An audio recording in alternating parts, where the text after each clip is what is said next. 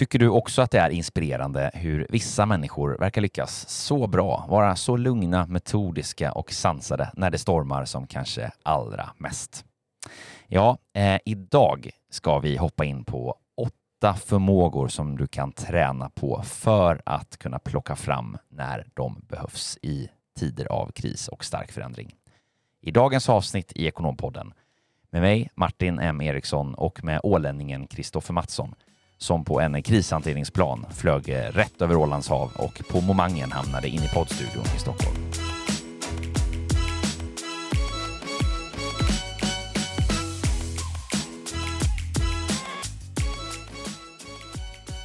Ja, krishantering på momangen och förändringsledning. Det är eh, tre ord. Vad, vad, vad, tänker du på när jag säger kris och när jag tänker på förändring? Har du, har du jobbat med någon duktig förändringsledare någon gång? Mm. Jag vill börja med kris. Kris. Jag tänker, eh, jag tänker en snabbt analkande situation eh, som kräver någon form av hantering eller agerande och, och kanske också utmärkande för den här situationen, en situation som man kanske kunde förutspå att den skulle komma, men man visste inte exakt när och eh, inte heller i, i vilken omfattning eller exakt på vilket sätt. Det som är så intressant med kriser också att det är ju, det kan ju verkligen vara en stor såväl som en liten kris. Jag menar, man kan ha en existentiell kris kring ja, eh, vad ska man göra med livet, vad ska man göra med sina relationer, man kan fundera på samma sak, vad ska man käka till frukost eller vad ska man käka till middag, de här mm. klassiska ilandsproblemen. Eller då att det faktiskt kommer en coronapandemi som vänder upp och ner på verkligen allting och, och, och sätter ja, men, rutiner och, och struktur på ur balans. Eller ja, eh, en stor nation som invaderar eh, en annan som leder till en eh, energikris och eh, konjunktur, osäkra konjunkturlägen och, och sådär. Vi har ju haft de senaste åren kantade av väldigt, väldigt mycket, ja, men på någon form av temat kris eh, och hög och kraftig förändring. Mm. Och den här veckan är ju faktiskt eh, Ekonompoddens eh, kan man väl säga signum i det här ämnet. Vi är ju nämligen då och eh, gästar Ekonomi och företagsmässan den här veckan som ju går av stapeln på onsdag. Vad händer där, Kristoffer? Ja, på onsdag, det är alltså imorgon från att det här avsnittet släpps. Eh, så då kommer vi vara i Kista och ställa ut då med Talents of Sweden tillsammans med våra kollegor. Så du får jättegärna besöka oss där om du är nyfiken på att diskutera möjligheter i karriären eller, eller något liknande. Bara komma och heja på, på oss. Vi kommer att ställa upp eh, med vår monter där tillsammans också med dig och mig Martin i egenskap av Ekonompodden. Fantastiskt roligt. Och vi kommer då på onsdagen att hålla en föreläsning tillsammans med en av våra konsulter, Carl Stiller, på temat digital transformation. Lite kring fallgroparna är komplexiteten i att driva digital transformation och förändringsledning. Eh, det kommer bli väldigt, väldigt, väldigt, väldigt spännande. Eh, och på torsdagen så kommer vi eh, tillsammans med en CFO-panel och prata om förändringsledning och krishantering, men då ur chefen och ledarens perspektiv. I det här mm. avsnittet Martin så kommer vi att prata om medarbetaren.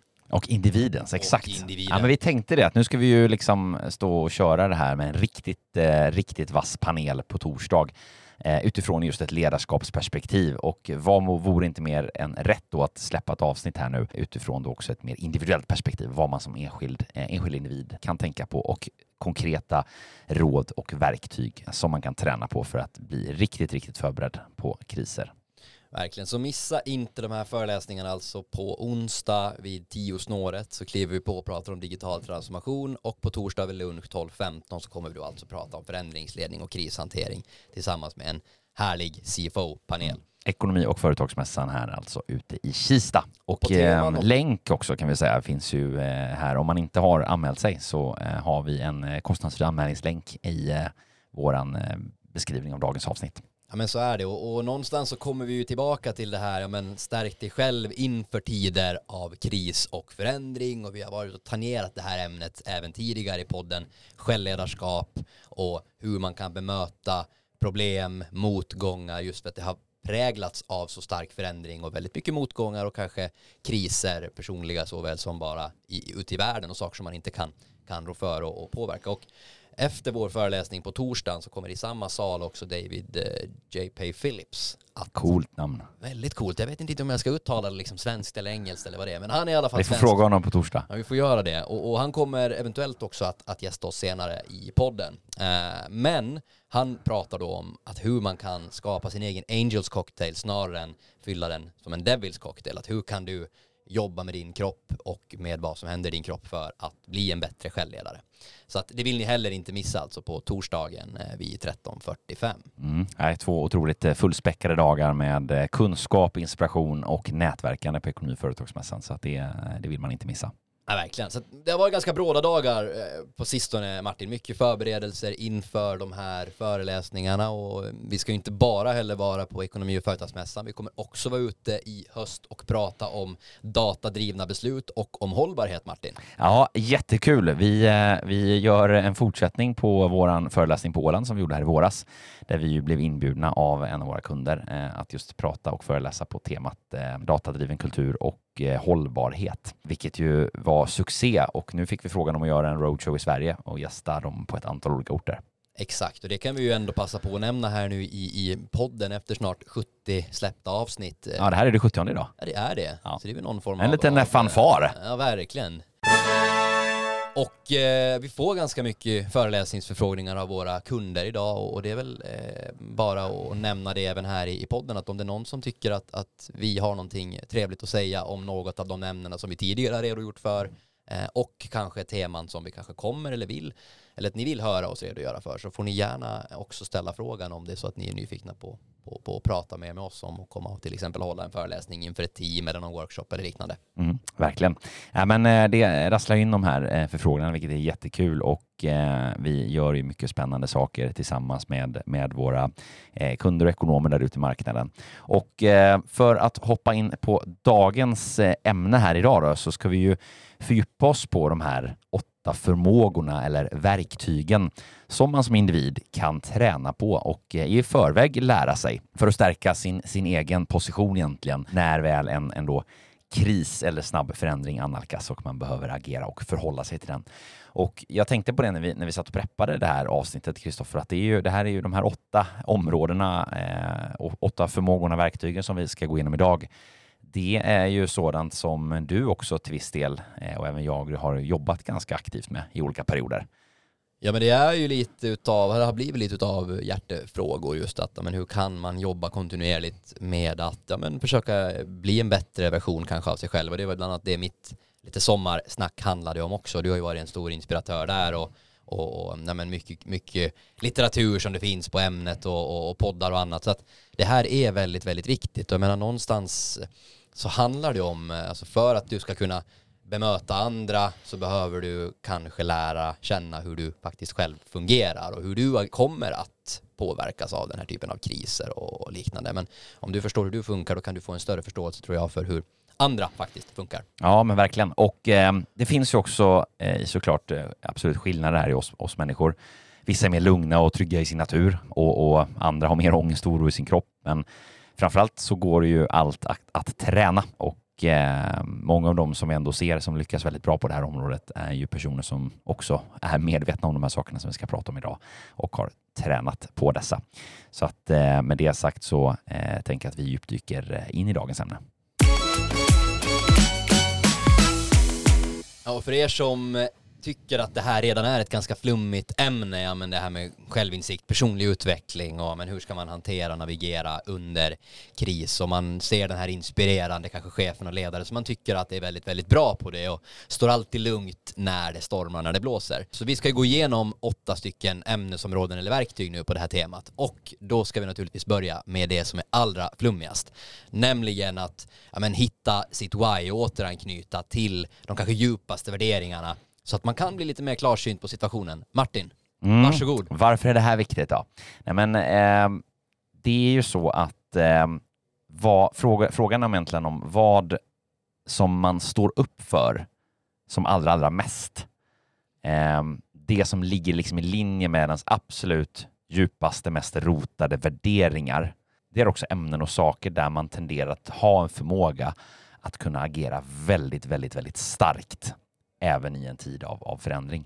Alltså till exempel om vi, vi tar ett par olika, ett par olika exempel om en, eh, om en, väldigt, en person som står dig väldigt nära utsätts för någonting eh, rent av livshotande så kommer du att på ett väldigt, väldigt instinktivt sätt snabbt att kliva in där och, och agera. Eller finnas till eller på något sätt eh, engagera dig.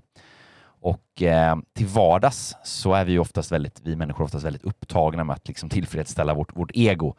Eh, den här idén om, om hur det ska vara och hur det ska se ut och så vidare. Men eh, när det där blir väl blir stormigt och alla de här egomolnen bara liksom blåses bort eh, så tvingas man egentligen i vissa situationer att, att ställas inför men vad är det som faktiskt egentligen betyder någonting och vad är det som är allra, allra viktigast. Och någonting intressant på det här temat är också, det finns en sägning att när det kommer till alltså, relationer och när det kommer till kanske en personlig kris eller när det handlar om skilsmässor, eh, pengar, ekonomiska kriser, då är det många personer som faktiskt tappar fattningen och inte riktigt längre är sig själva. Det är säkert många som kan relatera också när man kanske genomgår en separation eller det har varit något otrohetsdrama och man börjar hitta personligheter i den man kanske har levt med hela livet som man aldrig trodde fanns. Mm, nej men verkligen, så att, så att det, det händer och det liksom ruskas om och att då kunna känna sig jäkligt rotad i att stå stadigt på jorden och veta så vad man står för, vad som är okej, okay, vad som inte är okej. Okay. Att man har en, en, en, både en integritet avseende att kunna säga ifrån, eh, men också en, en klarsynthet kring sina egna värderingar och, och vad man tycker är viktigt och, och egentligen mindre viktigt. Det, det, låter ju, det låter ju väldigt rimligt när du beskriver det och hur, hur, hur jobbar man med det här då? Hur hittar man den här klarsynta visionen om vad man vad eh, man vill göra, vart man ska. Jag tycker det är ganska intressant. Vi har pratat om det här tidigare, man, man kan ju känna sig väldigt upprymd och inspirerad när man har till exempel varit med, med, med jobbet med kontoret på en konferens och haft liksom, man har jobbat med team och värderingar och så men vart vill vi vara med vår, med vår organisation om ett eller två eller tre år. Mm. Och alla känner sig så peppade och sen går man och dricker skumpa och, och dansar hela natten. Och sen kommer man tillbaka på måndagen och så känner man men vad, vad, vad, den här inspirationen, det där teamet, vad, vad allt vi pratade om. Hur ska man liksom praktisera mm. det där och hur ska ja. man påminna sig om det ständigt? Alltså det är ju liksom ett poddavsnitt i sig på bara det här ämnet, så vi kommer inte djupdyka så mycket i det idag. Men, men för att ta ett konkret exempel där som du precis beskriver. Det, det är ett ganska lysande exempel som du beskriver just så här kopplat också till, till en företagskultur eller mål eller liknande. Ja, men om de inte knyts an till vem du är som individ, vad du står för, då tappar du väldigt snabbt motivationen i det också. Medan om du känner att fan, det här är någonting som är mitt kall, det här brinner jag för, det här är viktigt för mig som person. Då har du en väldigt stark motor i det. Och eh, just, just när, när det då blir kriser, när det blir starka förändringar, men ta, ta exempelvis då, vi tar rent ekonomiskt säger vi. Eh, det är ju ganska hett ämne just nu där man pratar väldigt mycket om det här. Jag lyssnade på Ekonomibyrån, tror du gjorde också det här om dagen om, om hur, hur vissa nu behöver ställa om sin konsumtion på grund av att, eh, att man har fått så mycket ökade levnadskostnader med inflation och, och stigande bostadsräntor och annat. Så när man tvingas att göra de här omprioriteringarna där du helt enkelt inte har råd till exempel att då konsumera enligt din, din livsstil som du har varit, varit van att göra tidigare utan tvingas dra ner.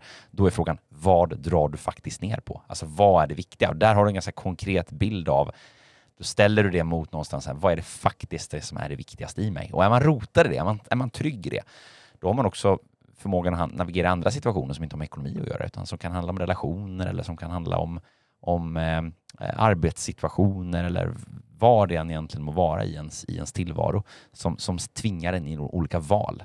Om man är grundad i ens värderingar, vad som faktiskt betyder någonting och som faktiskt är viktigt, om man har det klart för sig, då är det lättare. Så att, så att det är, det är en, en, ett, ett ämne i sig att, att prata om hur man kan göra det.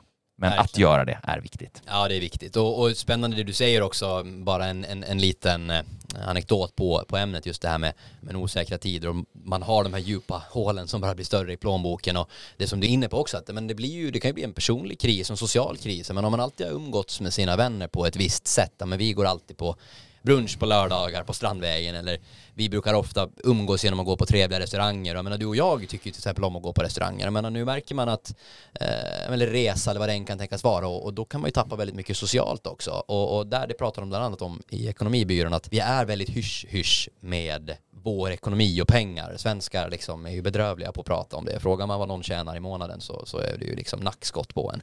Och kanske ändå försöka liksom att, men på något vis ta hål på, på, på det och liksom normalisera att prata om de här grejerna. Vet du vad, vi kan väl hitta på någonting annat och, och köra brunchen hemma hos mig istället utan att det ska behöva bli någon, någon, någon jobbig grej som man dansar omkring.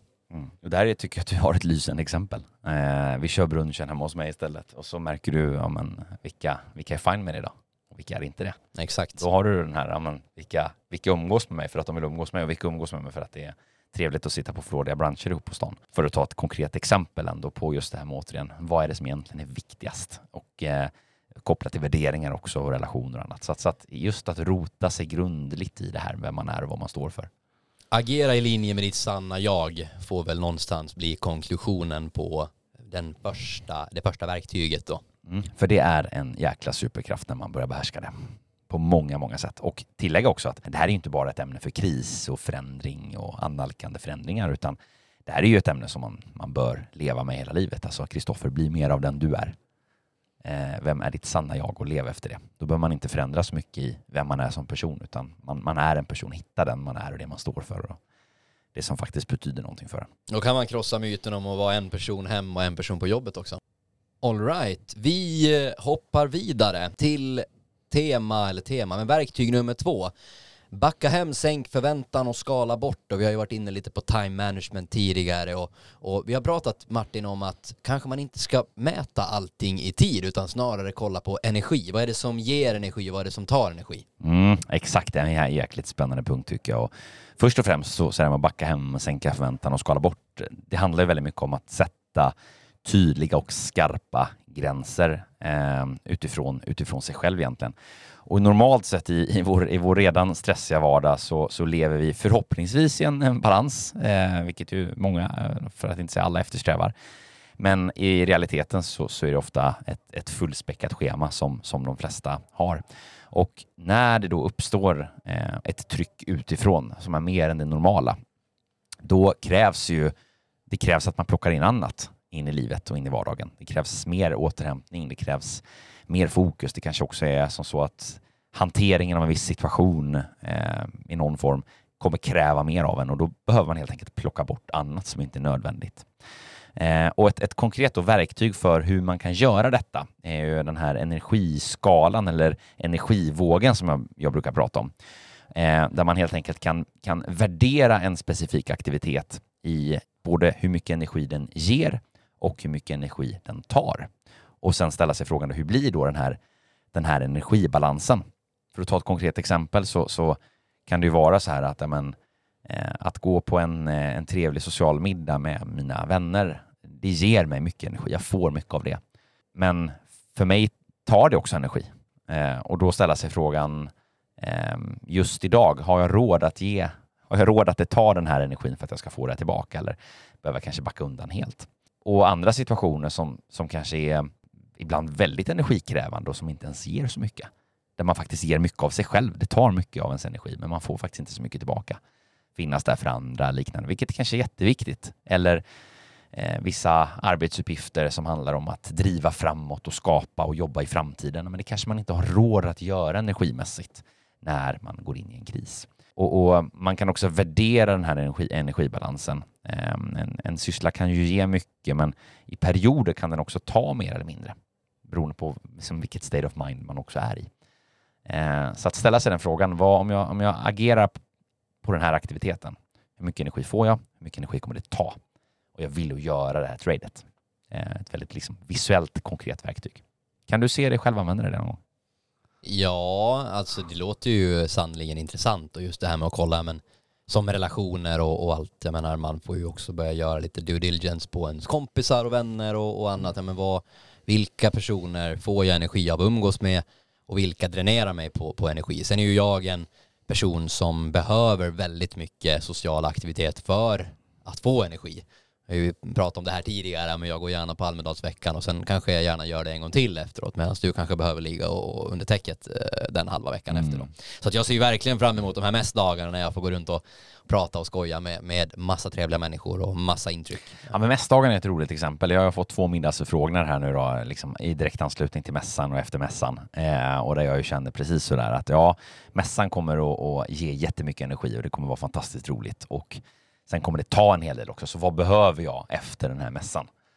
Eh, ja, men jag behöver återhämtning socialt. Men vad innebär det för typ av umgänge? Ja, men det innebär nära relationer och nära vänner. De vill jag jättegärna träffa och umgås med. Och det handlar ju om en viss självinsikt att du har kommit till det. En annan kanske tror att man är, på tal om superkrafter, supermannen och tänker att men jag ska nog på en trerätters med, med, eller då ska jag exponera mig för att träffa dejtens eh, bästa kompisar och, och sådär. Och det kanske inte är det bästa upplägget om du vet av det, att du kanske kommer vara ganska matt efter en 7-17 när du ska gå runt på en mässa och prata med människor. Så driv eh, insikten och eh, ställ sig själv frågan, titta dig i spegeln och eh, gör den här viktningen på energivågen.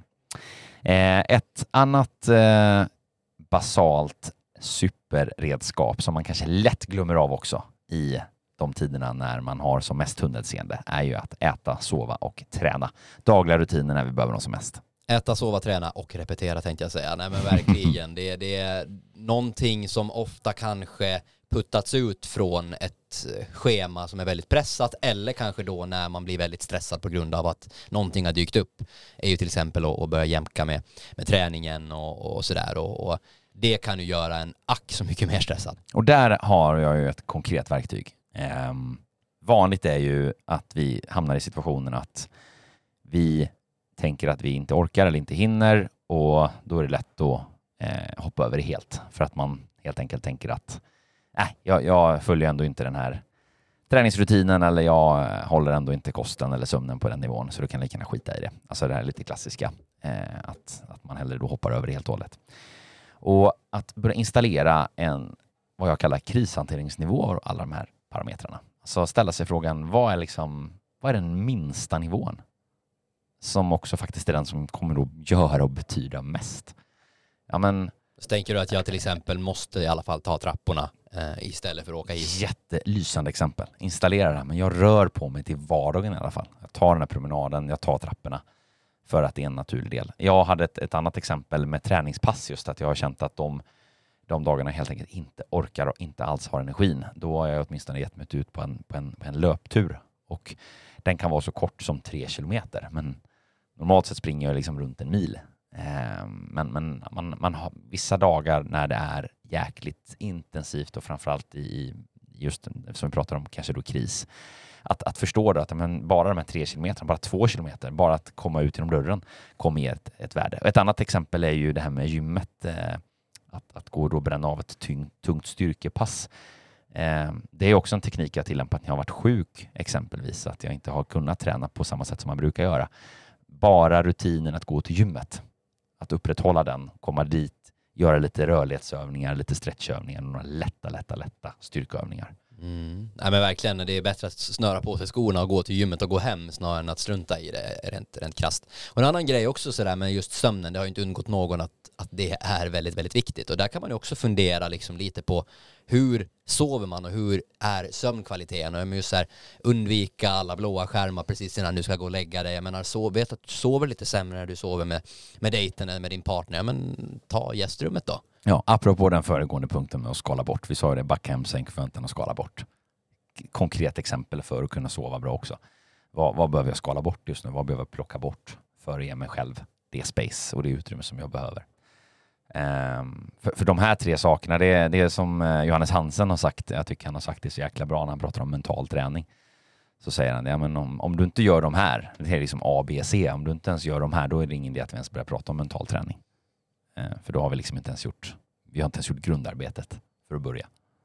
Men på temat som vi pratade om initialt, den första rådet eller verktyget var ju det här med liksom vara sann med dig själv någonstans. Och nu kommer vi till nummer fyra som också handlar om att tillåta dig själv och faktiskt känna vad du känner. Vi kommer alla att reagera om någonting dyker upp och vi kommer alla högst sannolikt att reagera på olika sätt. Vare sig det är rädsla, ilska eller sorg så är det naturligt att, att du får någon form av reaktion under kriser. Och det är också bara hur vi fundamentalt är olika som personer. Vissa är väldigt, väldigt optimistiskt inställda till resultat, till problem och man kanske väljer att fokusera på det medan vissa är kanske då om man får uttrycka sig lite mer pessimistiska och mer då fokusera på, på hur jobbigt och besvärligt eh, det här blev och också vetskapen om det att men där är vi faktiskt olika men vad du än känner och, och hur du den här katastrofen den tar sig uttryck så acceptera eh, det och, och liksom försök ta distans till vad du känner och vilka tankar som kommer upp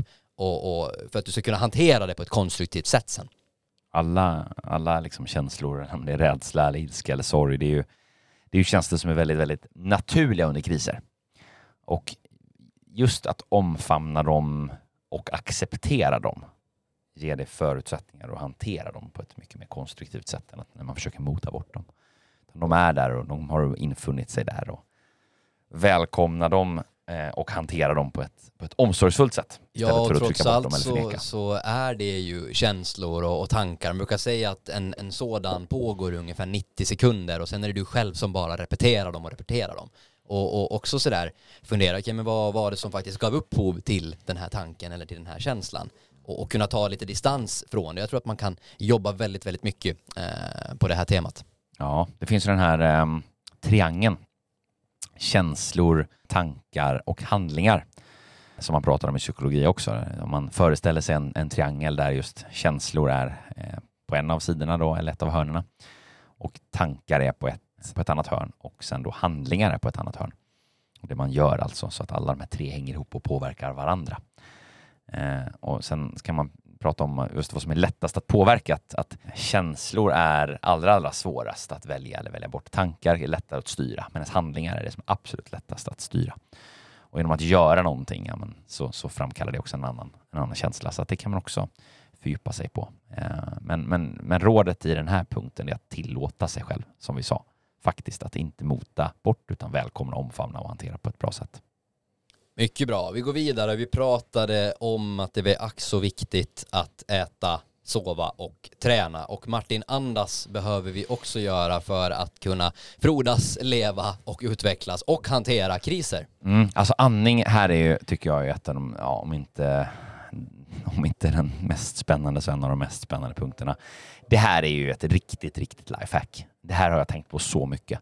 Hur hur de flesta människor eh, inte har en aning om andningens påverkan på ens välmående. Ja, och jag har ju varit en sån här liten motståndare till det här med, med men du vet, anden i glaset och, eh, eh, och det här lite spirituella som har varit ganska osäkert. Jag menar förändring är också osäkert, alltså när saker och ting som du inte riktigt är bekväm med att göra. Men på temat då så testade jag faktiskt att göra en, en andningsritualsgrej eh, på morgonen innan jag gick till kontoret. Jag gjorde det en gång, sen har jag tyvärr inte gjort det här igen. Men, men det är när Wim Hof, eh, andnings, jag tror han är tyska andningskillen. Och ja, han är holländare tror jag. Holländare kanske ja. han är ja. Eh, men då var det, man skulle följa en viss, en viss grej då, så höll man på i typ 8-9 minuter. Och det var jäkligt häftigt bara att liksom stanna upp, andas och, och, till slut så liksom låg jag där i sängen. Det var som att mina fingertoppar liksom blev elektriska. Det var så coolt att bara känna alla häftiga känslor i, i kroppen. Mm. Jag menar, det behöver inte vara den typen av, av andningsritualer, men bara är du lite stressad, ta ett djupt eller två eller tre djupa andetag. Bara känn efter hur det mm. känns. Visst var det skönt att, att andas lite djupt? Ja, jag gjorde det samtidigt där som, eh, som dig. Eh, jag tänkte vi ska komma in och dela ett par till väldigt konkreta andningsredskap som man kan eh, använda sig av. Men innan vi gör det så, så eh, tänker jag att vi tar lite bakgrunden också och förklarar lite vad det egentligen är som händer. För att det inträffar ju flertalet eh, fysiologiska och psykologiska processer i, i kroppen då, som bidrar till en minskad stress och en ökad närvaro. Eh, och det finns ju väldigt mycket forskning på det här. Jag tänker att vi ska inte hoppa in på, på alla delar, men eh, vi kan ta några av dem. Dels har vi det som händer när vi tar kontroll över vår andning eh, och andas eh, både då djupare och mer kontrollerat egentligen i ett lugnare tempo. Det är att det eh, parasympatiska nervsystemet aktiveras och det här är en del då av vårt autonoma nervsystem som, som motverkar stressresponsen och främjar eh, kroppens, ja, inom situationstecken, liksom vila och smälta läge. Så att djupa, långsamma andetag stimulerar då det här och, och eh, som resultat blir eh, hjärtfrekvensen långsammare, blodtrycket sjunker och det här bidrar ju då till, till en känsla av, av lugn. En annan sak som det medför är minskning av kroppens kortisolnivåer. Kortisol är kroppens huvudsakliga stresshormon och genom att medvetet då kontrollera andningen så kan vi faktiskt sänka kortisolnivån i kroppen, vilket är otroligt häftigt och det minskar ju då en känsla av, minskar känslan av stress. Ja, det ökar syreupptagningen, eh, djup andning så, så får man mer och mer syre i, i lungorna och det här förbättrar ju blodcirkulationen och kan också bidra till någon form av känsla, men energi, förnyad energi, kanske klarare vision. Mm.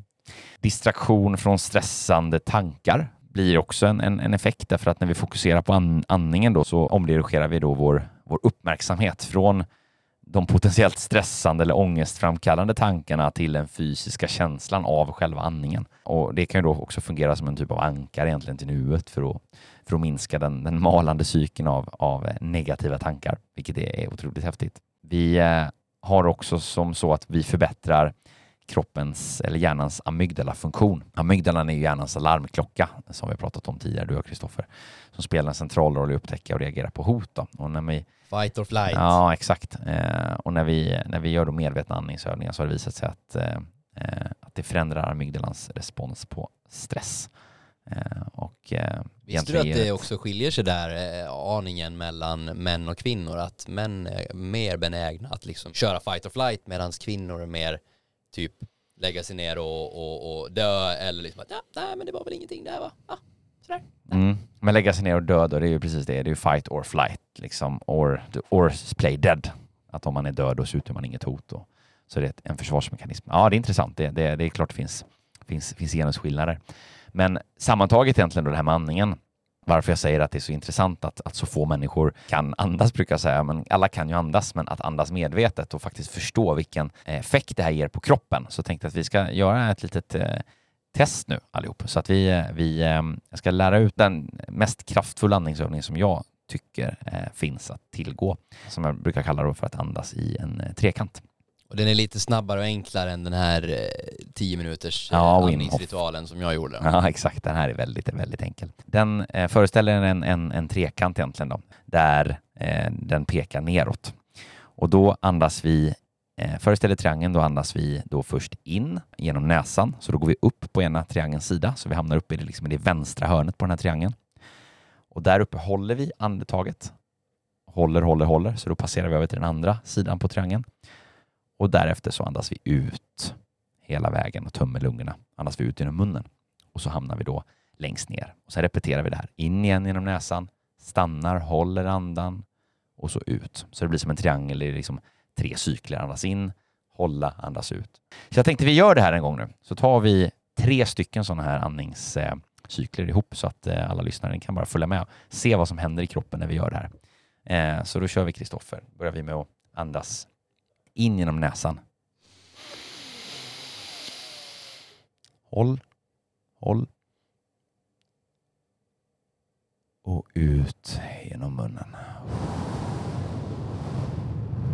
Tömma lungorna hela vägen ut.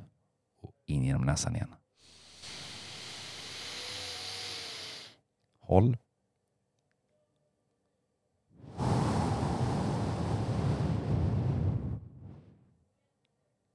Och sista in genom näsan igen.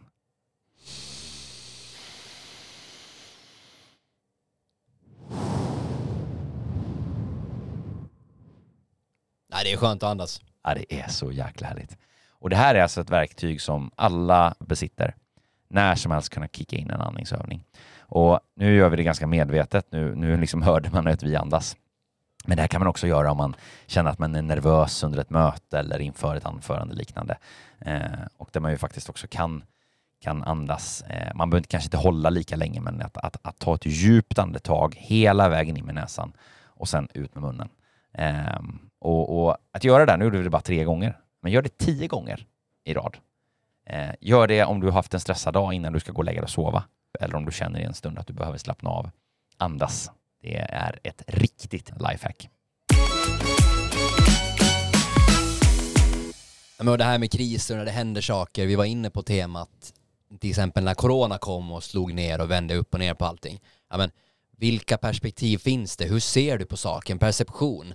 Ja, jag vet att vi pratade om till exempel när coronapandemin kom att ja, men, vilka är faktiskt möjligheterna? Det var ju naturligtvis fruktansvärt det som, som hände men ofta i tider av kris och när det är svåra, tuffa, jobbiga tider så finns det alltid smarta personer som kan vända och vrida och, och, och det kan faktiskt komma ut ganska bra saker eh, ur någonting som initialt var en kris. Ja men exakt, och det är just det här med att det är ofrånkomligt som du säger att, att det klart finns tunga saker och sorgliga saker. Men, men för att i själva hanteringen, själva processen av hanteringen, det man gör och det, det man behöver ställa om eller det man behöver agera på kan ju också upplevas som jobbigt och svårt och framförallt när man liksom är en central del i det själv, att det påverkar en själv på ett, på ett personligt eller på ett emotionellt plan.